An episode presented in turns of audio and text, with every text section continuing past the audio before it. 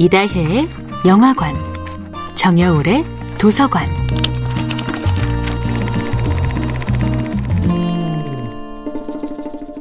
안녕하세요. 영화에 대해 잡학다식한 대화를 나눌 이다혜입니다.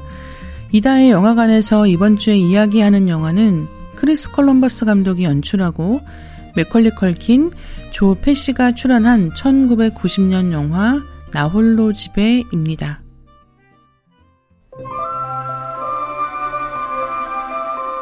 유명한 시나리오 작가이자 감독이었던 존 휴즈는 자신이 쓴 나홀로 집의 시나리오의 연출을 크리스 콜럼버스에게 맡기기로 했습니다.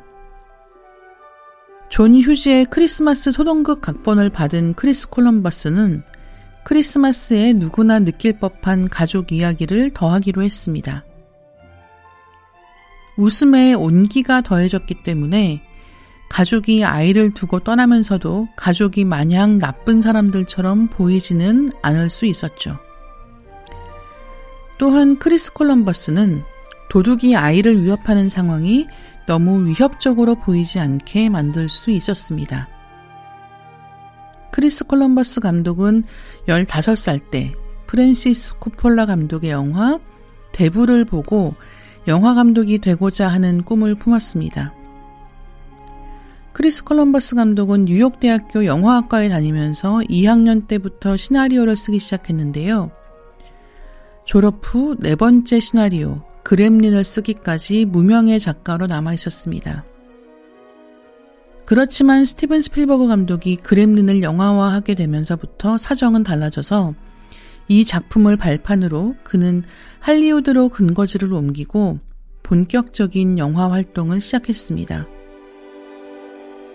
그 후 크리스 콜럼버스는 스티븐 스필버그 감독을 위해 구니스와 영 셜록 홈즈의 각본을 썼는데요.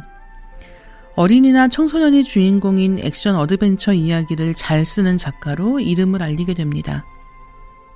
크리스 콜럼버스 감독의 가족 이야기에는 언제나 따뜻한 온기가 깃들어 있는데요. 1993년에는 로빈 윌리엄스가 여장 남자를 연기하며 절절한 부성애를 보여준 미세스 다우트파이어로 다시 한번 큰 흥행을 기록하게 됩니다.